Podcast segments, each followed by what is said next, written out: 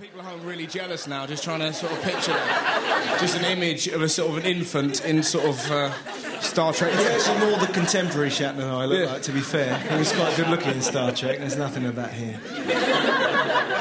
So, this is Out to Lunch, a new comedy show featuring our regular gang of the best comedy talent around.